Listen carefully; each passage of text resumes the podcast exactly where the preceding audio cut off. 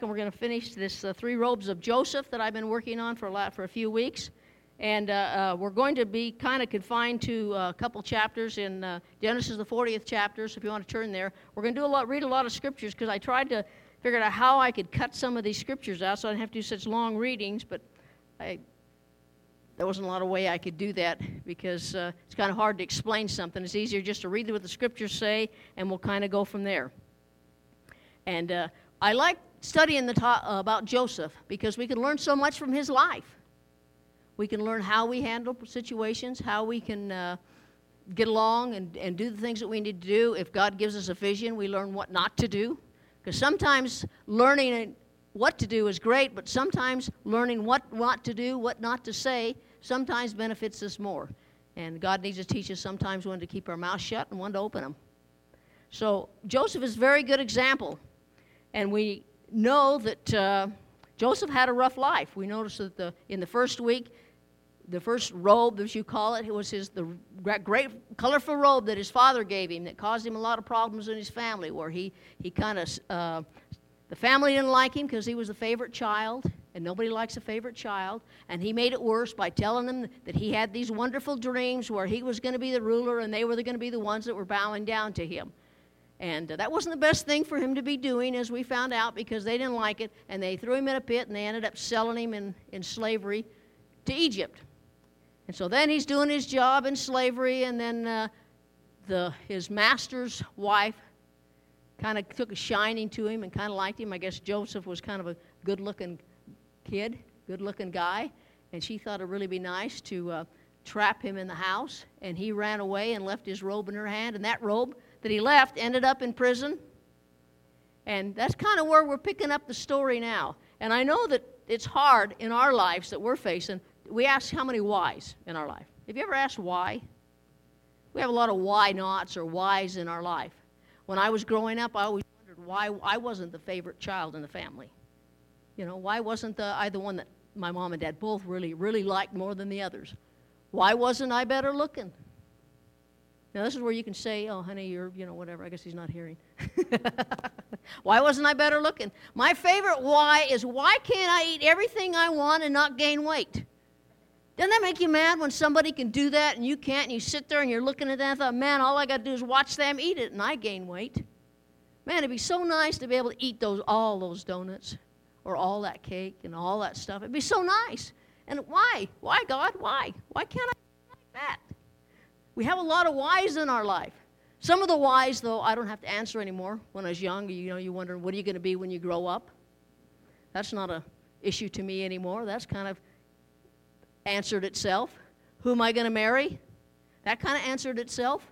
So I didn't need to worry about that, and God did a pretty good job giving me a great man to marry. That was pretty good. I feel real special for having him, for giving him. When will I retire? Man, from the day one when I started working, I started thinking about, when am I going to retire? Man, I hate getting up every morning at 3 o'clock or 3:30 and going to work. And so I kept saying, when am I going to retire? And you sit there and you wonder why this and when. Well, that question's kind of answered anyway. So it's kind of funny, all the things that sometimes that we ask the why questions about, they have a way of working themselves out. And that, you know, we look back and say, man, why was I concerned about that? Why did I waste so much time? Now we answer, why did I waste so much time asking why about that? We got to realize that life isn't a crystal ball. It isn't a fortune cookie. You read those fortune cookies and we kind of look at that. Oh, man, you're going to be great. Oh, really? You're going to have a good day today, or you're going to meet a special person that's going to give you money. Oh, yeah, that's great, but just a fortune cookie don't really mean anything. And God isn't a psychic hotline. We think that, you know, sometimes we'd like to know what the future holds. But if we knew what the future holds, it'd probably scare us to death anyway. So we've kind of learned that some of those why questions are better off if they're not answered. We don't necessarily want to know all the whys that's going on, because some of those we might not like and might change. Well, I ain't going to do that. I found out that I was going to go down there and my tire's going to get flat, so I'm not going that way. Forget it.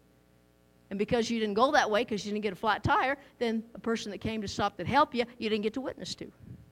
So we can't get involved in all these why not questions. But I'm imagining that Joseph, in his life, he spent a lot of time wondering why.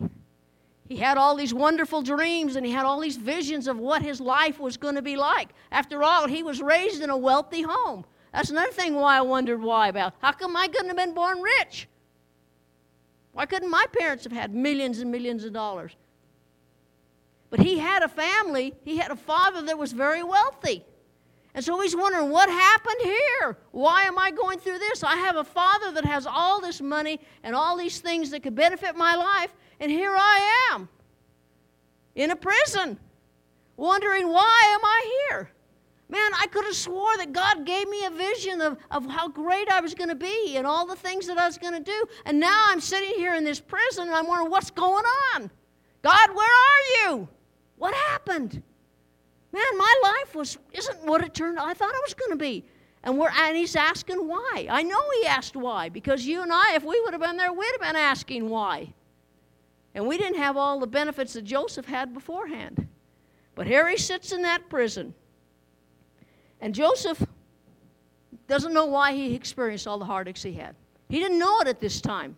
Of course, hindsight's 20/20. In our lives, we can kind of see and look back at some of the things in our life, and we know, well, this is why this happened. God was preparing me. But he didn't have that option when he was there. He wondered why, and nothing made sense to him. But see, Joseph didn't handle that situation like that. He didn't envy others. He didn't see him getting angry and mad about the situation. He just wondered why. And that's the same thing we got to do. When things are going on in our life we don't understand, we got to sit there and don't worry about getting angry at people, getting angry at what's going on, get mad at God. Is that what we do? When things don't go our way and we have this why in our life, do we blame God? A lot of people blame God. And a lot of people blame God enough that they walk away from him. So I ain't going to go serve no God that'll let this happen to me. Or I'm not going to serve a God that'll let this happen to my family, because we can't see the why. And that's why we need faith, because faith in God gets us through the whys. And we have to understand that God is in control. Well, Joseph knew that. He held on to that vision that he had, and he didn't know how it was going to work out, but he knew that somehow, some way it was going to come, because I guess the vision or the dream that he had was so impressed upon his heart, he knew that that was going to happen. And when God calls us unto him, and he saves us and he redeems us, he puts a hope in our heart for our future and for our life. We don't know what our future is going to hold. I don't know what's going to happen this week or today, let alone 5 years from now or 10 years from now, but God does.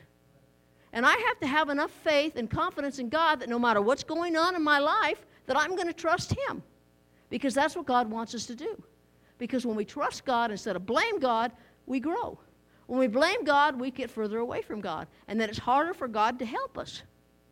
And then we ended up making our lives worse, because we're spending all our time and energy blaming God for what's happening and feeling sorry for ourselves and getting depressed and blaming everybody else. And we go home and we kick the dog and we yell at our kids and we yell at our husbands or our wives. And we quit praying and we quit coming to church. And we quit paying our tithes. We quit doing all these other kind of things. Why? Because we got something going on in our life and we don't have enough faith. God wants us to have faith. We don't have to understand what's going on. We have to have enough confidence and faith to know that God's going to work it out. And he has put hope in our hearts. And we have a hope of a new life. We're going to go to heaven one day.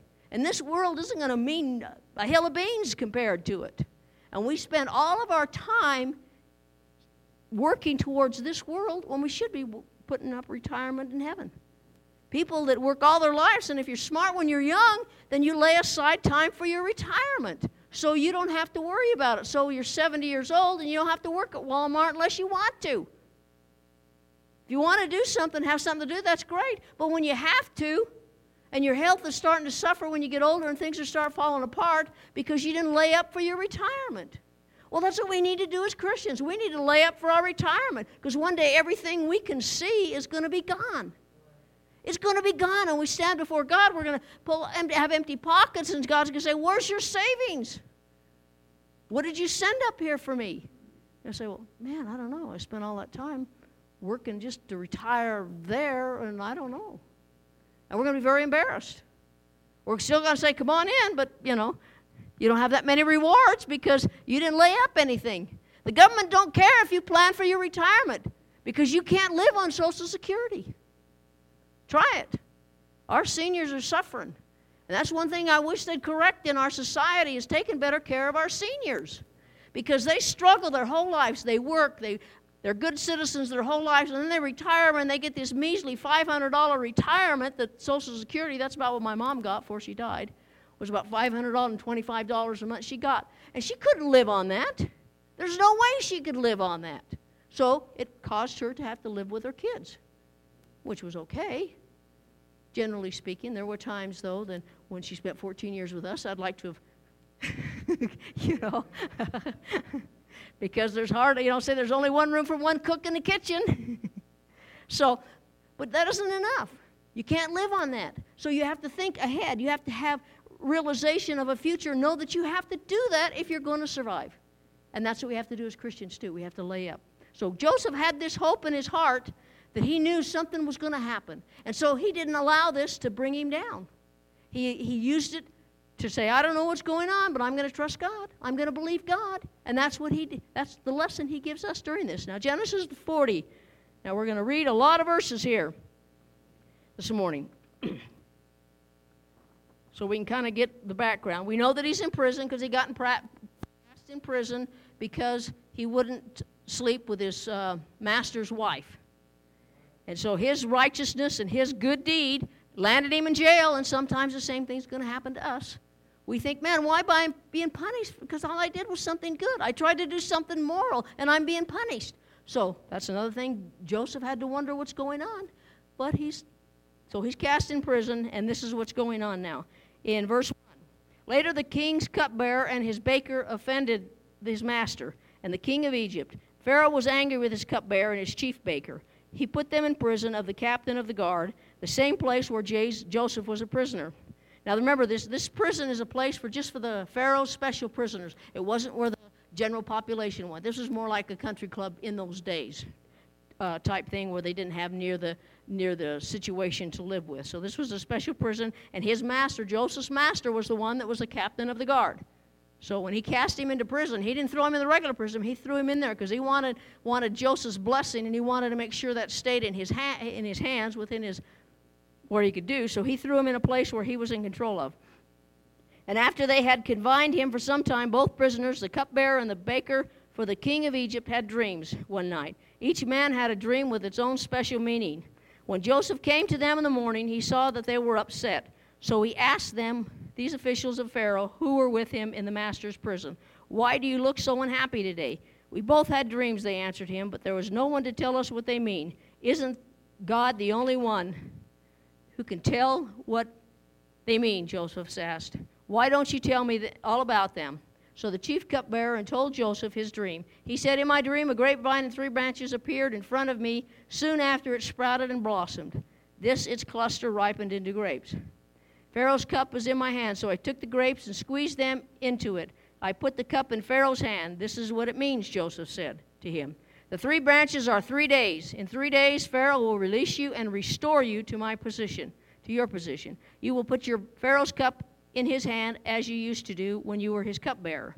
And Joseph said, "Remember me when these things go well with you, and please do me a favor. Mention me to Pharaoh and get me out of this prison. I was kidnapped from the land of Hebrews, and even here I'm nothing to do to deserve being in prison."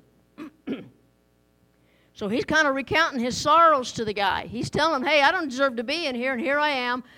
But it's kind of interesting that he didn't have any problem interpreting the dreams.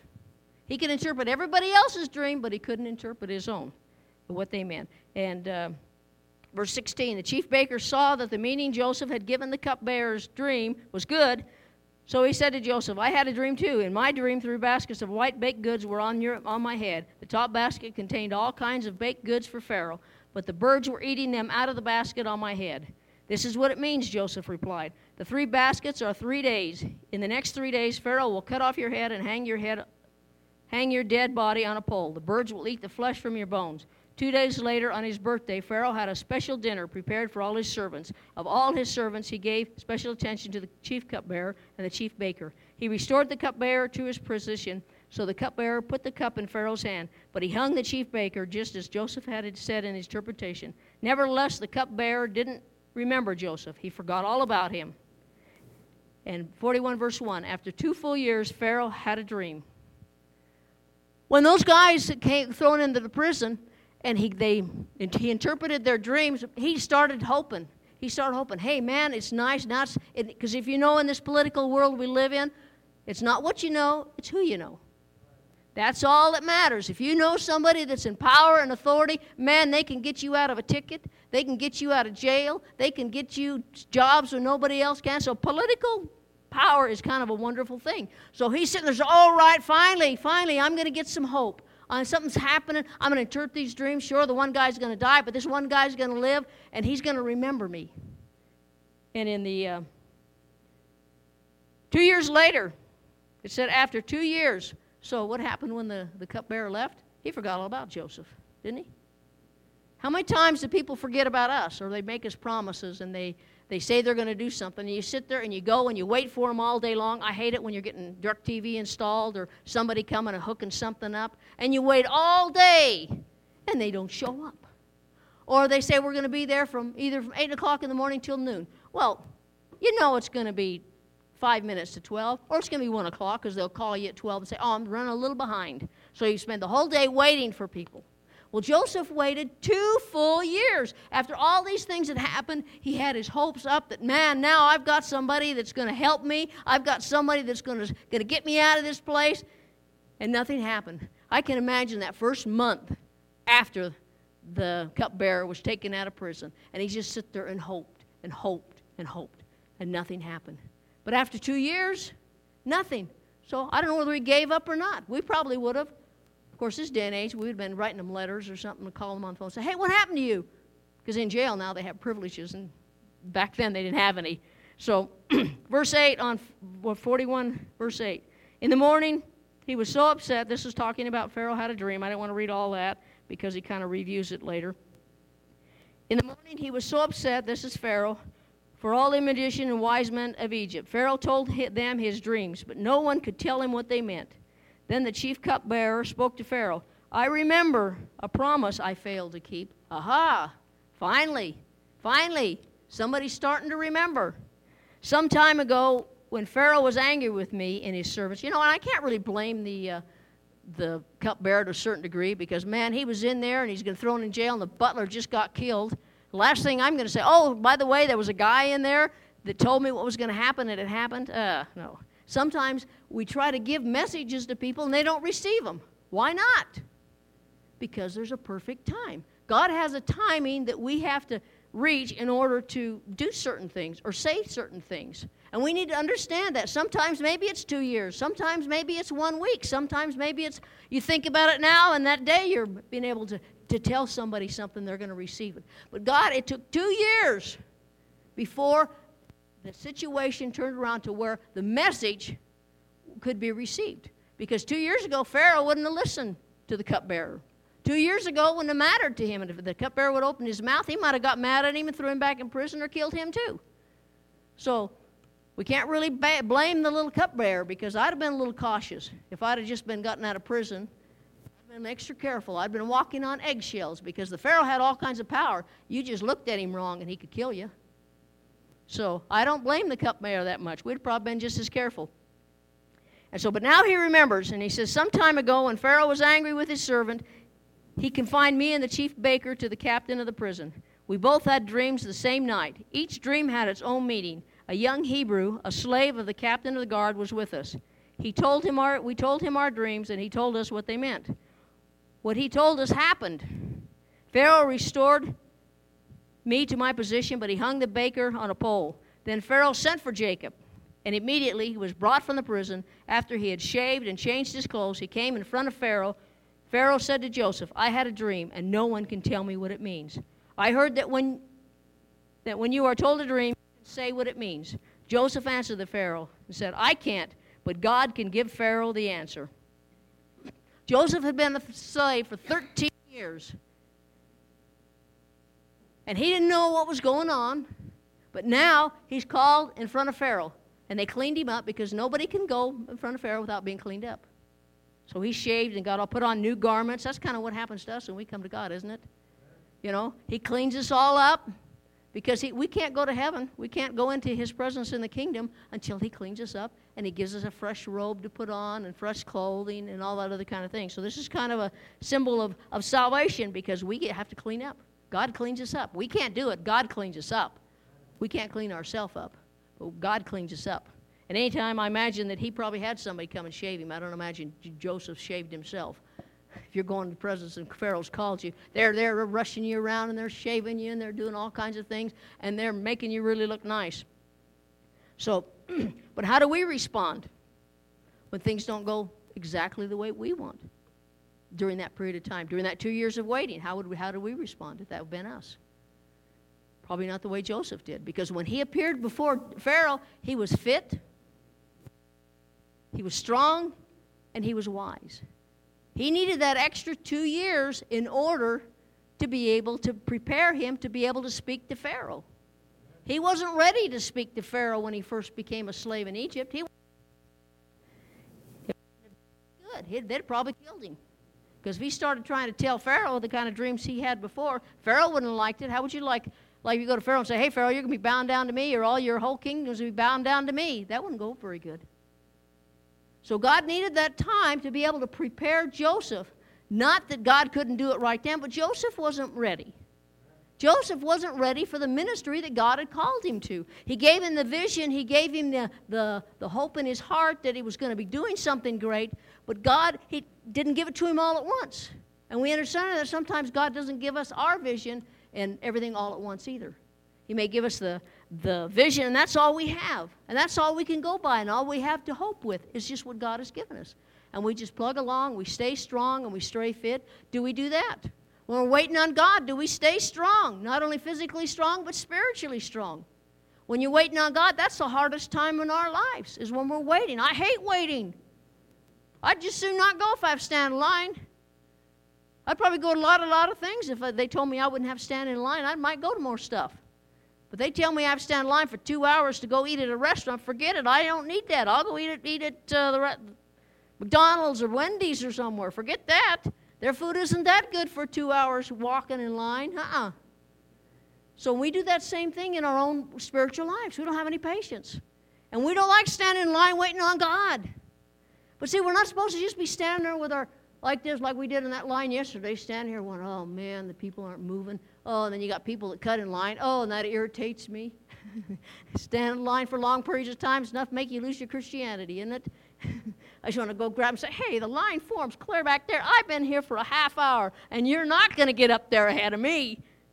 So I hate waiting, and I hate, sometimes it's hard to wait on God. But when we're waiting on God, we got to remain strong, we got to remain fit, and we got to realize and trust God and say, "I don't know what's going on, but I know you're going to work it out." And thank God that he's going to give you the situation or give you the solution to the situation you're going through. But if we just sit around and don't do anything, just think about, it's been a whole month, God, and you haven't given me any answer. Been a whole month. I'm tired of waiting. And just sitting there ranting and raving before God. Say, "I don't know what's going on. I don't care. I just want you to meet this need." We can't do that. We just got to say, "God, I don't know what's going on. I've got to be able to trust you. Lord, help me to trust you. Give me the strength. Give me the ability to have faith in you and confidence in you, knowing you're going to work it out because I can't do anything." And usually we only come to that position in our lives when we've tried everything else. And we realize, well, I can't do it anyway, so I might as well trust God. Isn't that the way it usually happens? We try everything that we can try, and sometimes we make the situation worse because we're trying to force something. It's trying to like push a horse. It's easier to lead one than it is to push one. Have you ever tried to push a rope? Try it sometime. You can't do it. Lay it on the ground, try and push it. It don't go anywhere. It just bubbles up into a thing. You can't push a rope. You got to pull a rope. When you pull a rope, it kind of stays straight. It's connected to something. But God doesn't want us trying to push a rope. He wants us to sit there and trust him and say, "God, I don't understand. I don't know the why of what's going on, but I'm going to sit here and trust you." If it's 2 years, if it's 11 years, or in Joseph's case, 13 years. It's 13 years before he finally gets the light of day where he's out of the prison and he's standing in a position that he thought he should have been in all along. And one day, God is going to do that with us. But see, he has to prepare us. If God had his way, he'd like to prepare us in 1 year. He would love to have used Joseph in the first year. but he wasn't ready.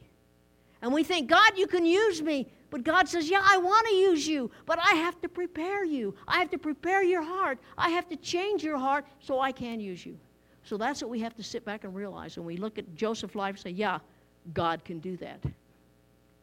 Verse 25, then Joseph said to Pharaoh, Pharaoh had the same dream twice. God had told Pharaoh what he was going to do. The 7 good cows are 7 years, and the 7 good heads of grain are 7 years. It's all the same dream. The 7 thin, sickly cows then came up behind them are 7 years. The 7 empty heads of grain scorched by the east wind are also 7 years.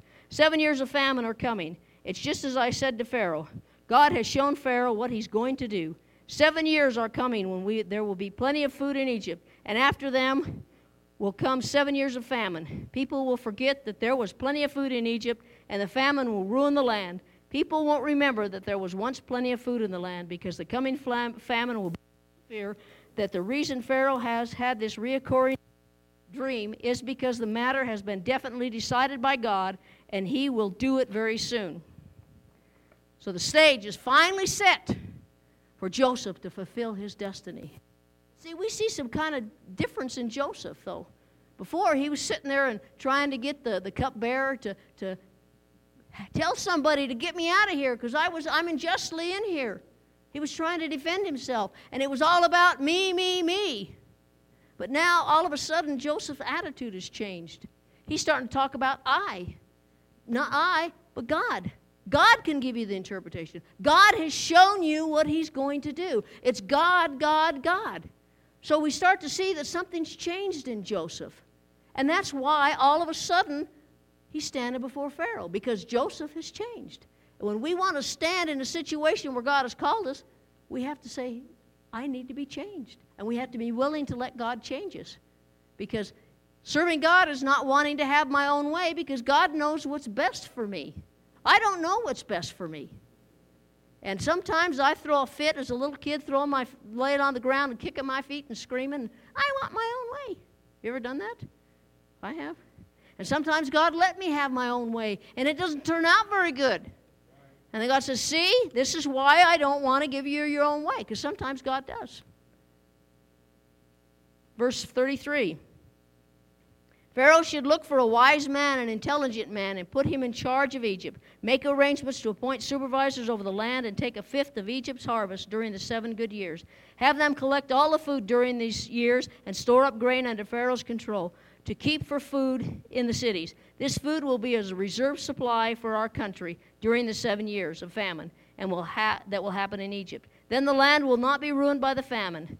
Pharaoh and all his servants liked the idea, so Pharaoh asked his servants, can we find anyone like this man who has God's spirit in him? Then Pharaoh said to Joseph, because God has let you know all this, there is no one as wise, as intelligent as you. You will be in charge of my palace, and all my people will do what you say. I will be more important than you only because I am Pharaoh. Then Pharaoh said to Joseph, I now put you in charge of Egypt. Then Pharaoh took off his signet ring and put it on Joseph's finger. He had dressed Joseph in the robes of fine linen and put a gold chain around his neck. He had him ride in the chariots of the second in command. Men ran ahead of him and shouted, make way. Pharaoh put Joseph in charge of Egypt. He also said to Joseph, even though I am Pharaoh, no one anywhere in Egypt will do anything without your permission. Wow. Joseph, we could see the changes that really happened in his life because he not only told him that what the vision was, and he told him how to solve the problem. He didn't say, hey, God gave me this vision. God gave me this message. You got to do this for me. You got to put me in charge because I'm the one that knows how to do it. He didn't do that. He gave him the vision. He gave him the interpretation, and he was willing to give him the solution. Sometimes we are willing to do some of the things, but we don't want to give people the solution to something because we want to make ourselves feel a little more important. And when we do that, we have a tendency to mess up the situation because maybe God wants us to do whatever it is the solution is, or maybe he doesn't. Maybe he wants someone else to do that job. But see, we have to be willing to let God make the right choices. And Joseph just threw it all out there, and he trusted God.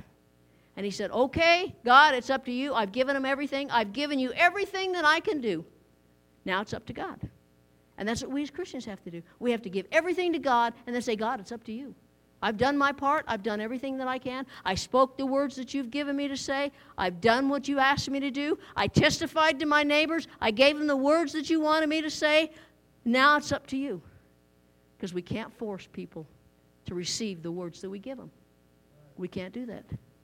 And neither could Joseph. And he finally got some knowledge. When he was younger, he got the knowledge, but he didn't know what to do with it. He had all the answers. He'd seen the vision, but he didn't know what to do with it.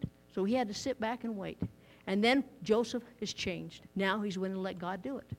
We need to be willing to let God do it. And when he does, look what happens to the situation. God makes the situation turn out well. We can't.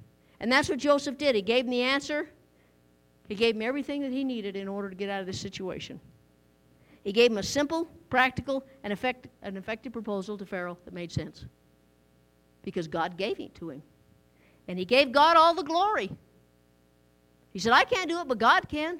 And when something happens in our own life, say, wow, that was good. Say, oh, it wasn't me. God gave it to me. Because we have to give glory back to God. Because we don't do anything on our own. Everything that we have, everything that we do is from God. We have to let him use it. It doesn't belong to us. We're just stewards of it. And when we understand that, it'll be easier for us to let go of something. It'll be easier for us to give in the offering. It'll be easier for us to give our time.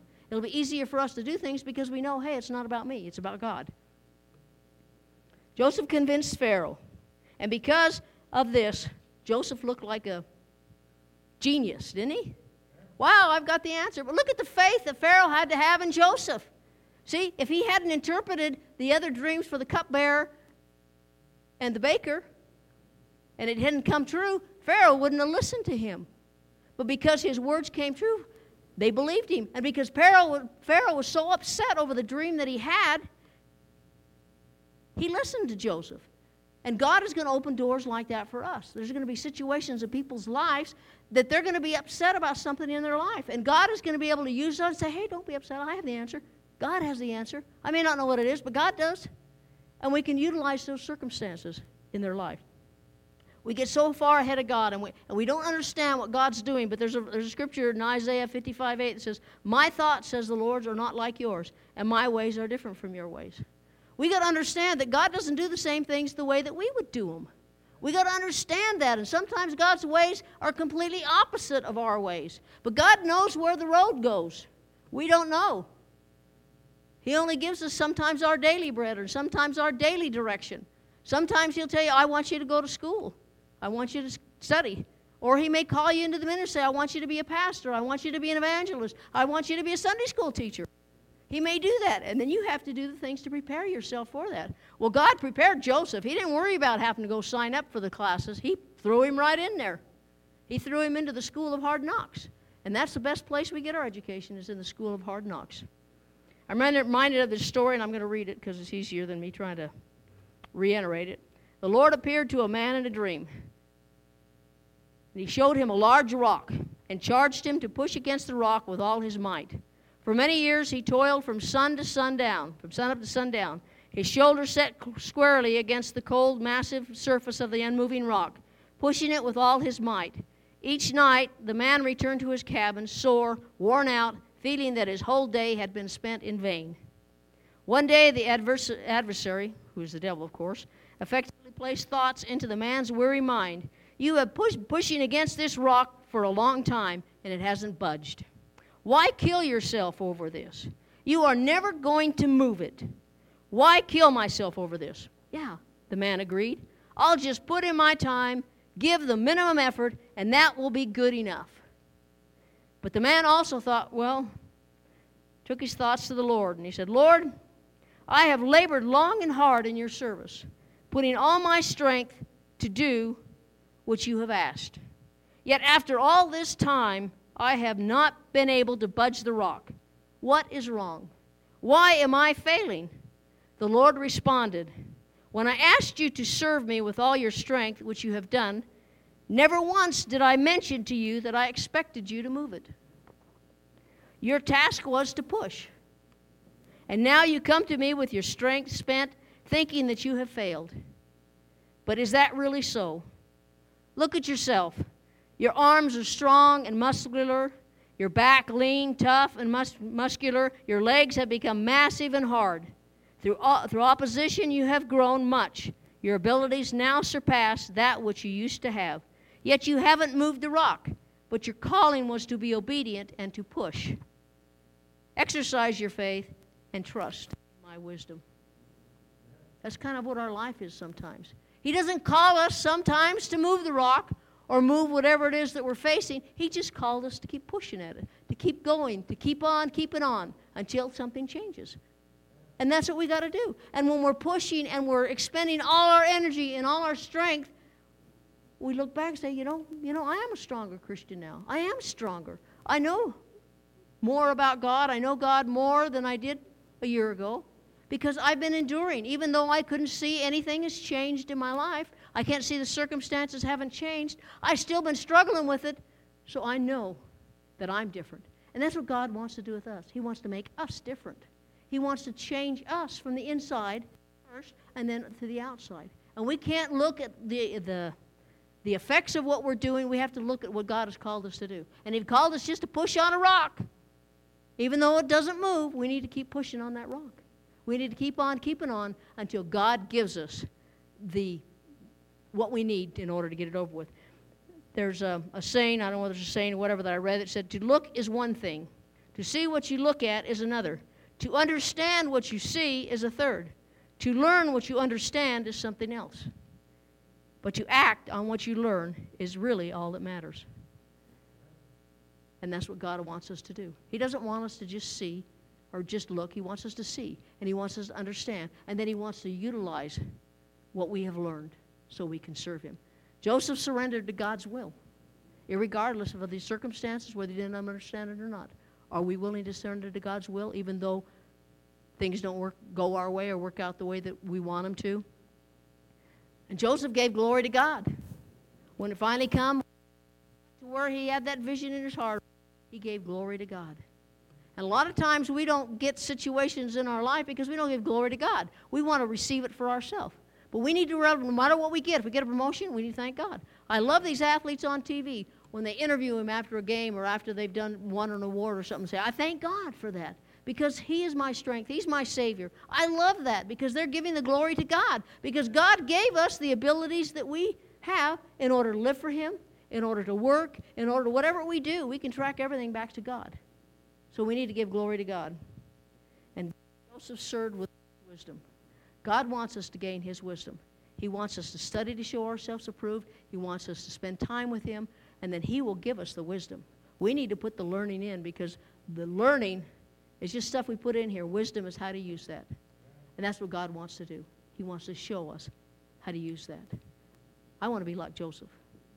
How about you? Let's pray.